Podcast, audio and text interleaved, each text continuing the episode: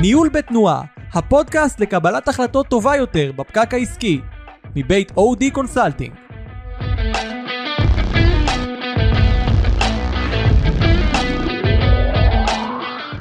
שלום לכל המאזינים והמאזינות, כאן באולפן עומר פרידמן, רכז שיווק ומפתח למידה ב-או די קונסלטינג.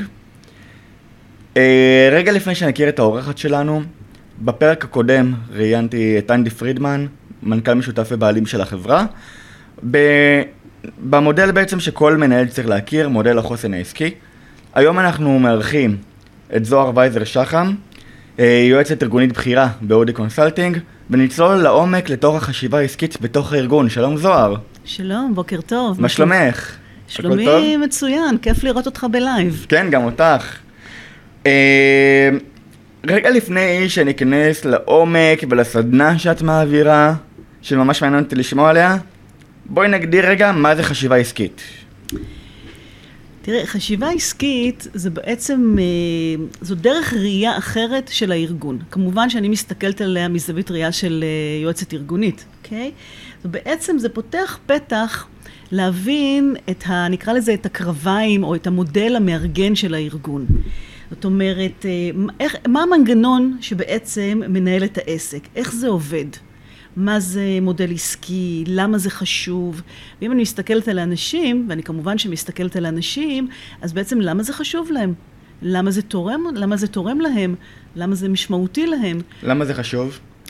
למה זה חשוב? זאת שאלה מאוד מעניינת, אבל קודם כל נבוא ונגיד שבדרך כלל זאת לא, זה, אלה לא, זו לא שפה שאנחנו רגילים לדבר איתה ביום-יום בתוך הארגון, לאורכו ולרוחבו של הארגון. הרבה פעמים זה מה שנקרא נחלתה של ההנהלה הבכירה יותר, או אולי של אנשי הפיננסים, מחלקות, מחלקות כספים, מחלקות כלכליות. אני חושבת שבעצם חשיבה עסקית מאפשרת לייצר איזושהי שפה חדשה, אחרת, לאנשים שונים בארגון, לראות אחרת את הארגון, ובעיקר לראות איפה החלק שלהם תורם, למשל, להצלחה עסקית. אפשר להגדיר הצלחה עסקית? זה לא משתנה בין כל ארגון?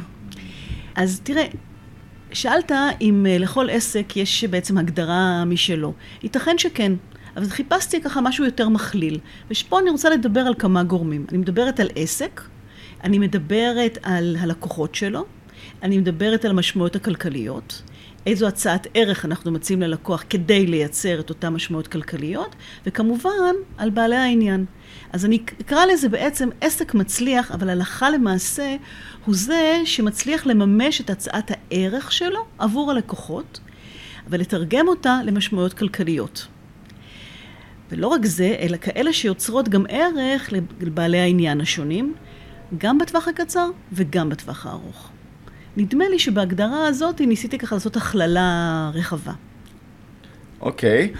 אה, נגעת קודם בזה שאלה כלים שצריך לתת, אה, לא רק לאנשים שמנהלים, אבל למה זה חשוב? למה, למה אני בתור, אה, נגיד את זה ככה, רכז שיווק, צריך לפתח חשיבה עסקית? אני, אני, כמו שאמרתי קודם, אני חושבת שזו שפה ומושגים שכדאי שיהיה בארסנל של כל אחד. נגיד באופן כללי. ואם מסתכלים רק כמובן על ארגונים, ובזה אנחנו עוסקים, אז אני חושבת שכל אחד, גם אם הוא לא חלק מ- מהאנשים שעוסקים באמת בפיננסים של הארגון, כדאי שיבין בעצם איך הארגון הזה עובד. אנחנו בסדנאות שלנו, פגשנו אוכלוסיות מאוד מגוונות. פגשנו מנהלי ביניים, מנהלים זוטרים יותר, פגשנו עובדי, עובדים המוגדרים כטלנטים, או עובדים בכלל, הרבה מאוד מנהלי פרויקטים, מנהלי מוצר, שזה בעצם דרך אחרת ונוספת ומעמיקה אולי להסתכל על הביזנס שלהם, על איך הם עושים את העסקים ואיך הם קשורים בעצם למודל העסקי של, ה, של הארגון שלהם. אני חושבת שזה מאפשר לראות את הארגון באמת באמת מזווית אחרת, שהיא לא תמיד שגורה, לא תמיד זאת השפה. בעצם בדרך כלל, כשאתה שואל אנשים מה, מהו הדגש בארגון, הם יגידו, יש דגש נורא פשוט. הדגש הוא מה המטרות שלי, האם השגתי אותם? עמדתי ביעדים? האם עמדתי, האם מכרתי את הכמות שנדרשתי? האם השגתי את כמות ההתקשרויות שאני צריך? כמובן בזמן ובאיכות ובהיקפים. וכאן אנחנו מסתכלים בעצם על, או נותנים הזדמנות להסתכל על דרך אחרת יותר רחבה. זאת אומרת, כמו שאמרתי, פותח בעצם את, ה, את מאחורי הקלעים של הארגון, ושואל בעצם מה, מהו המתווה המארגן, אולי מהו המודל העסקי ש, שמאחורי הארגון שמארגן אותו. מה זה מייצר? זה מייצר בעצם להבין את הרציונל שמאחורי העסק, איך הארגון מייצר, איך הוא מדלבר, ואיך הוא גם משביח את העסק. אני חושבת שזה מאפשר לאנשים שלוקחים חלק בסדנה כזאת, לאפשר לעצמם לחשוב בעצם חשיבה אחרת. לבחון איפה אני נמצא, איך התפקיד שלי תורם, התפקיד, ואני כמובן, וכמובן אם מנהל אנשים, אז איך היחידה שלי אה, תורמת. זה מאפשר לחשוב הרבה יותר אה, יצירתי. אני חושבת שזה מעלה, לפחות מניסיוננו, זה מעלה הרבה מאוד יזמויות כאלה ואחרות. הזדמנות להסתכל על תהליכי העבודה, איך אני יכול לשפר, איך אני יכול לייעל. ואני חושבת שיש עוד משהו שהוא מאוד מאוד רלוונטי היום. אני חושבת שזה מייצר מחוברות.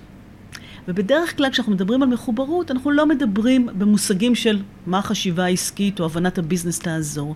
ואני חושבת שכאן יש הזדמנות אחרת בעצם לחבר את האנשים לארגון מעוד כיוון. כלומר, מה שאני מבין ממר זה שהמיקוד פה הוא אפילו לא המנהלים. כלומר, כן יש מנהלים שמגיעים לסדנה, אבל המיקוד פה בעצם לתת את הכלים האלה גם לעובדים שהם לא מנהלים, לעובדים בתפקידים שונים. נכון, גם לעובדים שונים, גם לאנשים שמנהלים עוד משכבות יותר, יותר זוטרות בארגון. אני חושבת שפחות יותר עד שכבת ביניים, כי בדרך כלל זה לא האזורים שמדוברים איתם ולא מכשירים אותם לזה בארגונים.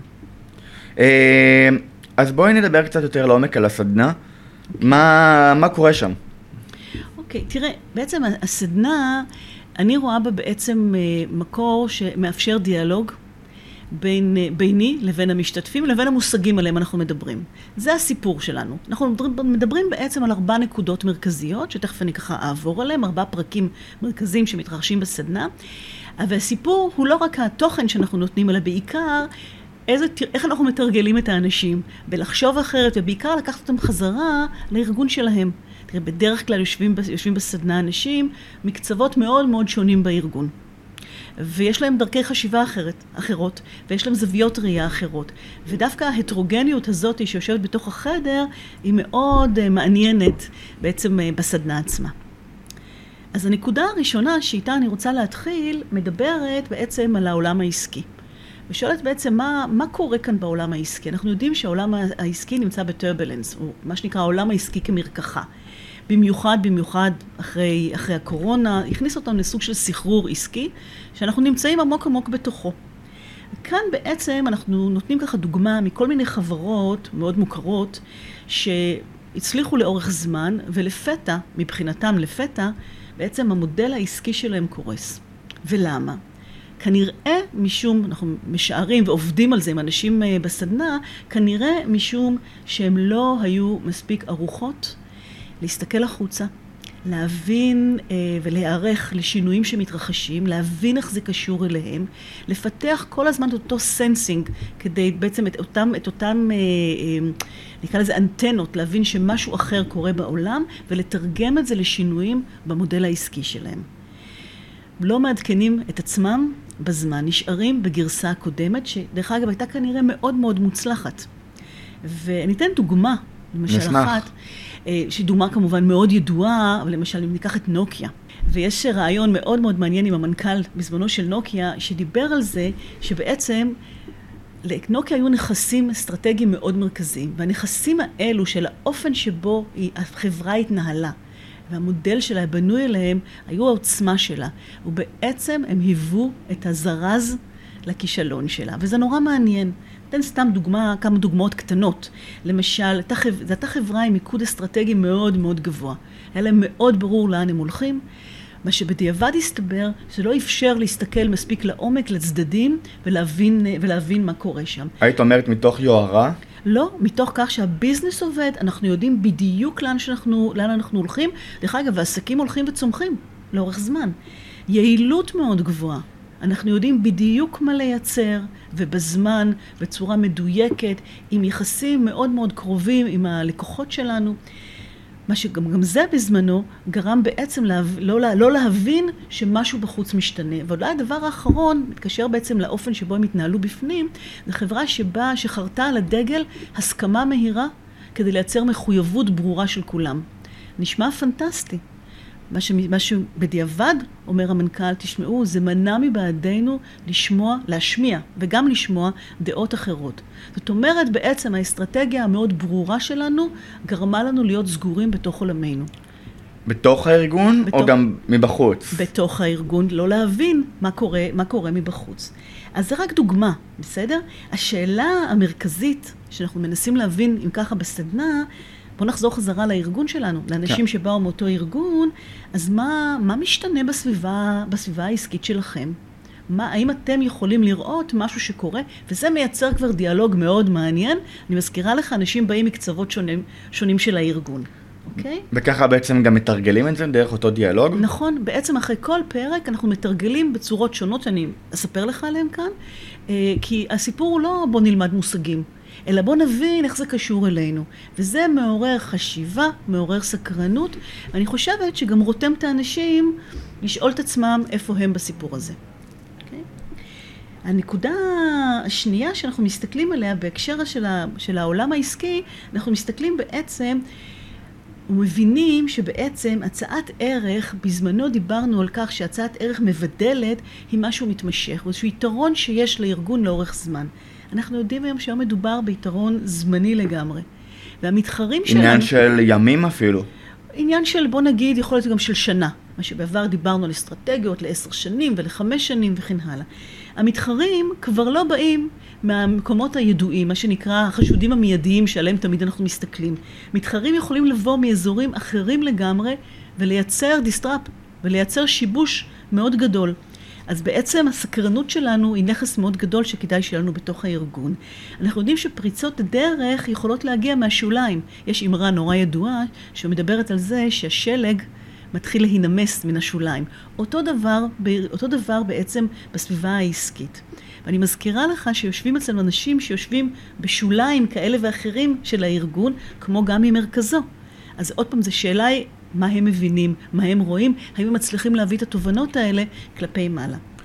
היית למה... רואה את זה גם בתור סתם שאלה, אם אפשר לראות ככה גם את ההסתערות של מייקרוסופט על חברה קטנה ולא מוכרת עד לא מזמן שקוראים לה Open איי איי?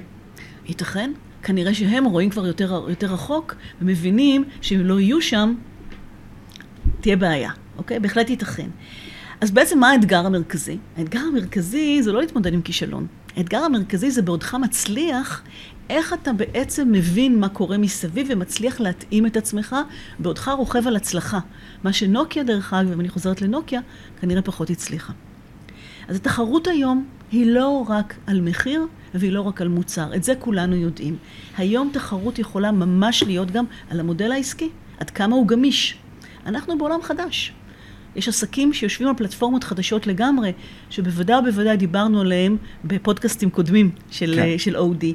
אנחנו מדברים על פלטפורמות שמאפשרות, אם תיקח למשל את הפייסבוק, נכון? החברה שמייצרת את כמות התוכן הגדולה ביותר בעולם, אך היא לא מייצרת שום תוכן בעצמה. אנחנו אלה שמייצרים אותה. תסתכל על Airbnb, חברת האירוח הגדולה ביותר בעולם, אין לה ולו גם חדר הערכה אחד משלה, אלא היא משתמשת בשל אחרים. זאת אומרת, היא מהווה סוג של פלטפורמה. מודלים חדשים, מתגמשים, אחרים. אז התרגום המעניין הוא בעצם, עוד פעם, האם אנחנו מבינים מה קורה בסביבת הביזנס שלנו? כמו שאמרתי, זה מעורר חשיבה ודיון מאוד סוער, מאוד מעמיק. ואיך מתרגלים את החלק הזה? אז כמו שאמרתי, אנחנו מייצרים, בשלב הראשוני אנחנו מייצרים סוג של דיון. בשלב השני אנחנו שואלים כבר שאלות יותר מעמיקות, ואני אתן לך לזה תכף דוגמה כשנעבור נשמע. לנקודה השנייה. אז כמו שאמרתי, הנקודה השנייה מדברת בעצם על, על גלגלי הכסף. עוד פעם, נושא שפחות מדובר במובנים האלה, ביום יום, בארגון, עוד פעם בשכבות האלה שעליהם אני מדברת, אוקיי? השאלה הראשונה שאנחנו שואלים, תגידו, מה, מה מדיר שינה? מעיניו של המנכ"ל שלכם. יעלו כל מיני תשובות, אבל בדרך כלל אנחנו מבינים שהסיפור המרכזי זה האם אנחנו, האם אני, והארגון עומדים ביעדים הכלכליים שהציבו לנו. זה בעצם הסיפור, זה מקור אה, אי השינה לחוסר הנחת הכי, הכי מרכזי. וכאן אנחנו בעצם שואלים כמה שאלות מאוד מרכזיות. אנחנו שואלים בעצם, אם אנחנו מבינים שהסיפור המרכזי הוא רווחיות, אז יש לו שלוש שאלות מרכזיות שכדאי לשאול אותן. אחד, האם האסטרטגיה הנוכחית של הארגון מייצרת מספיק רווח? גם כדי לחסות את ההוצאות, אבל גם כדי להשקיע מחדש בעסק. שאלה שנייה, האם העסק מייצר מספיק תזרים מזומנים? שבעצם אנחנו יודעים שתזרים מזומנים זה אחד הדברים הכי מרכזיים, זה עורק חמצן, נקרא לזה ככה. ושאלה שלישית, האם העסק מייצר החזר פיננסי מספק עבור המשקיעים? אז בעצם אנחנו שואלים את עצמנו, אוקיי, אנחנו שואלים שאלות מפתח, וכמה כמה מונחים. מה זה גידול בהכנסות? עד כמה העסק שלנו באמת רווחי? מה זה מרווח תפעולי? אם אנחנו מסתכלים על, למשל, האופן שבו העסק מצליח לנצל את הנכסים השונים שעומדים לרשותו, וזה כבר מעלה שאלות מאוד, מאוד מעניינות בקרב, בקרב המשתתפים, האנשים בסדנה, אוקיי? מה, מה, למשל, התרגיל שאנחנו עושים, מה, מה המחיר שהארגון שלנו משלם, אם, למשל, תזרים המזומנים שלנו לא יעבוד כמו שצריך. אני אתן דוגמה. למשל, אנחנו, אה, אה, יש פער מאוד גדול בין אה, הרכש שאנחנו משקיעים בו, לבין הזמן שבו אנחנו מקבלים תמורה על המוצרים שלנו. זה כבר מאוד מעניין אנשים. או למשל, אם אנחנו משקיעים הרבה והרבה מאוד ארגונים, ולא רק טכנולוגים, משקיעים הרבה מאוד בפיתוח המוצר, מתי נראה את התמורה? ומה קורה בדרך? איך אנחנו מייצרים תזרים מזומנים? מה זה אומר לאנשים? אוקיי? האם אני גובה בזמן? האם אני מחייב בזמן את האנשים, את הלקוחות? האם אני מחזיק מלאים שאולי אין בהם בהחלט צורך? אז אתה מבין שזה מתחיל לשאול כבר שאלות. שוב, האנשים מעלים את זה בסדנה של מה זה אומר לגבי התפקיד שלי, ואולי אני יכול לעשות כאן משהו שקשור לייעול הדברים. ואנחנו שואלים אותם, תגידו, מה אתם ממליצים? מה אתם ממליצים לארגון מבחינת, למשל, עלויות העסקה, על ניהול מלאים, על ניצולת תשתיות, שאלות כאלה, ופה אנחנו, בעצם אנחנו כל הזמן מייצרים איזה סוג של דיאלוג בין מושגים לבין צוללים פנימה לתוך הארגון שלהם. כלומר, בחלק הזה כל בעל תפקיד צריך לחשוב מונחים בשפה כלכלית של רווח מול הפסד, כן, של איך הוא מביא את הכסף, לא בהכרח הוא, אלא על מה החלק שלו בתהליך של ההכנסות. נכון, בדיוק. ובעצם, איפה האחריות שלו? כדי לגרום לעסק להתנהל. אוקיי? וזו שפה שבדרך כלל האנשים פחות מורגלים בה. אז אני רוצה, אני רוצה לדבר על הנקודה השלישית.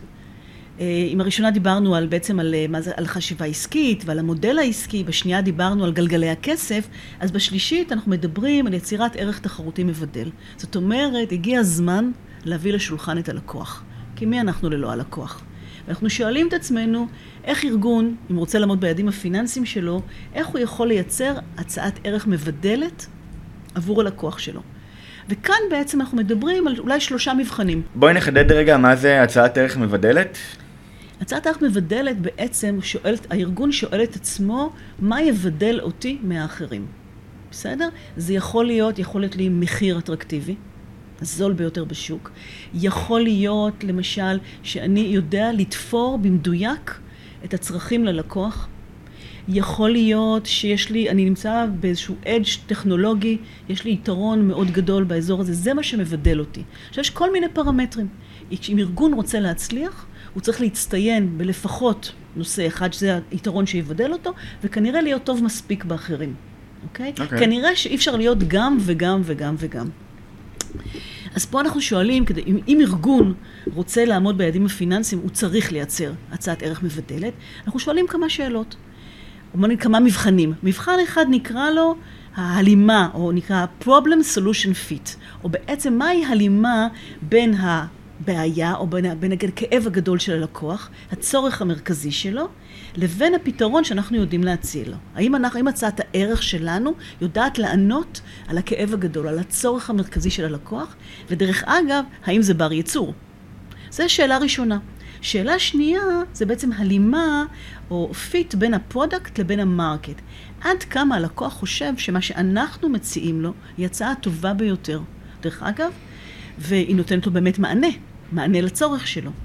והשאלה השלישית זה הביזנס מודל פיט, שאומר, אוקיי, אז יש לנו הצעת ערך מבדלת, אבל האם ההשקעה תחזיר את עצמה? האם הלקוח מוכן לשלם על מה שאנחנו מציעים לו? איך אנחנו מייצרים בעצם דיאלוג על זה בתוך החדר? אוקיי? אנחנו שואלים כמה שאלות. אחד, אנחנו שואלים אותנו, קודם כל, את האנשים, תגידו, מה מבדל את הארגון שלכם? מה מבדל אתכם? מה הדבר המרכזי שאתם אחרים, שונים משוק המתחרים שלכם? זוכר שקודם לכן שאלנו אותם מי אתם במתחרים שלכם ומה קורה בשוק. אז עכשיו אנחנו שואלים אתכם, איפה אתם מולם? אז מה מבדל אתכם? כמו שאמרתי, יש פרמטרים שונים. נכון? מחיר, איכות, טכנולוגיה, קשר ייחודי מול הלקוח וכן הלאה. אבל שאלה יותר מעניינת, מה צריכים האנשים? מה צר... סליחה, לא, לא האנשים, אלא מה צריכים הלקוחות שלכם, או מה חשוב להם. Okay? האם יש הלימה בין שני הדברים האלו? וזה כבר מעורר דיאלוג מאוד רציני. כלומר, ניתוח של הערך שאני מביא, מול ניתוח של מה מתחרים מביאים.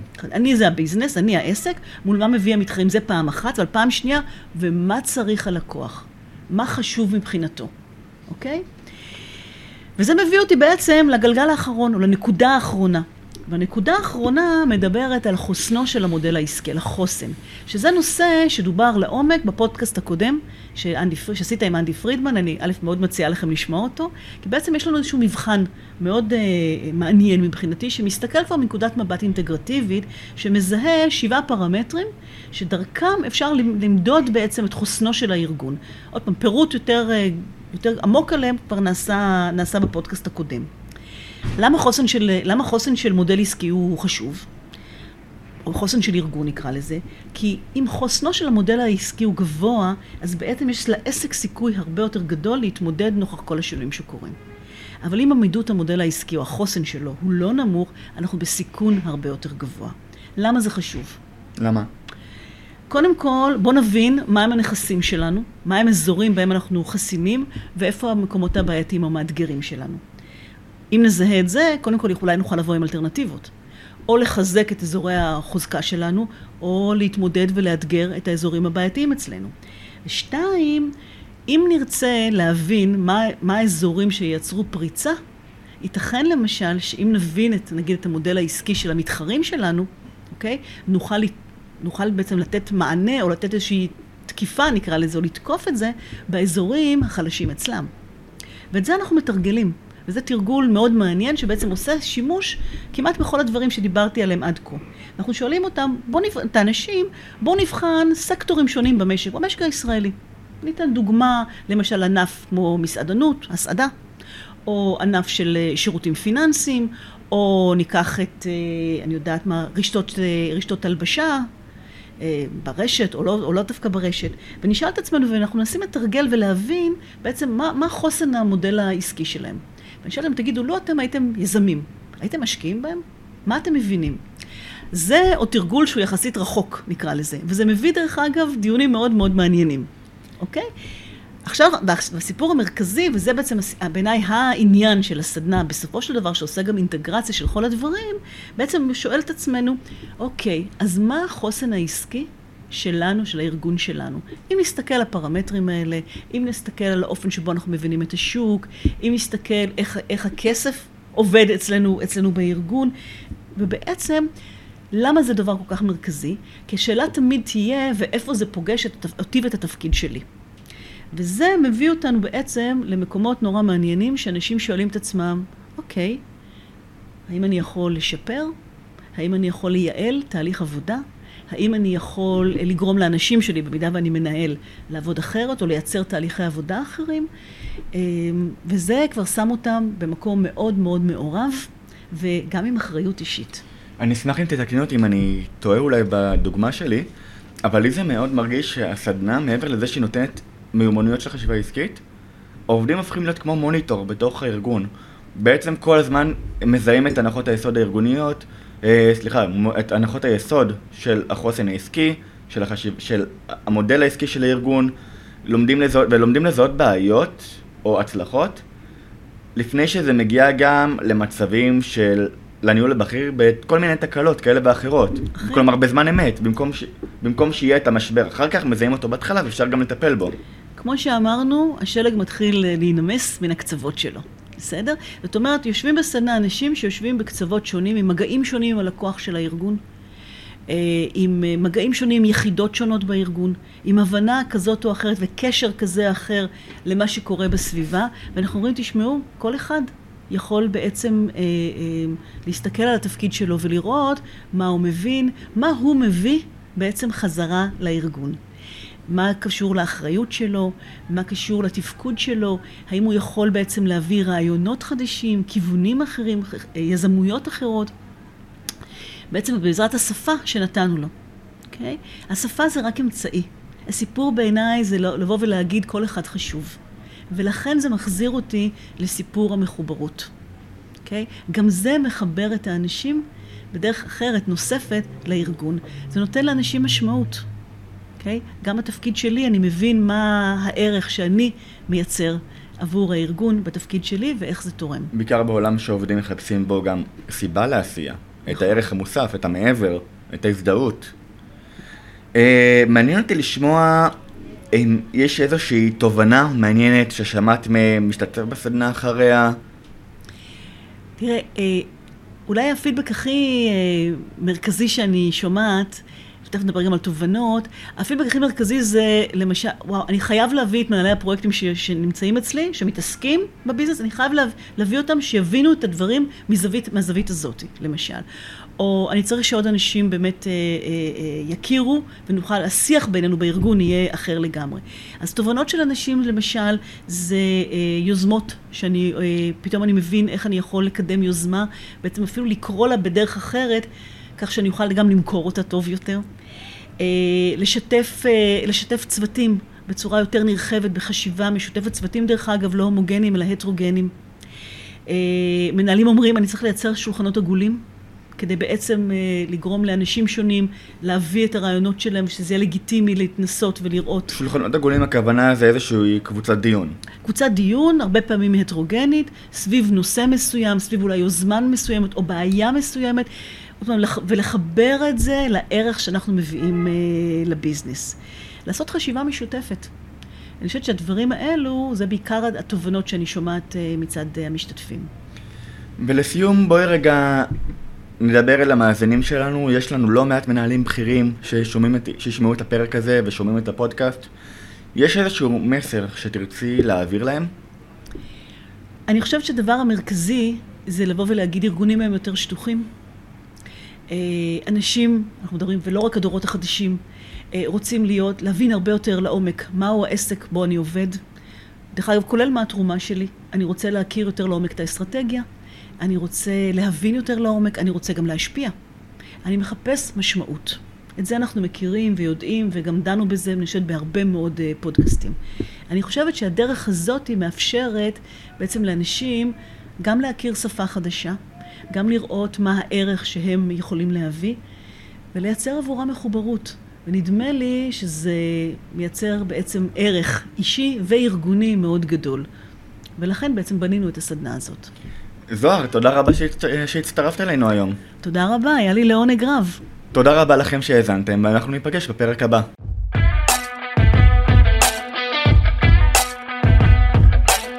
ניהול בתנועה, הפודקאסט לקבלת החלטות טובה יותר בפקק העסקי, מבית או די קונסלטינג.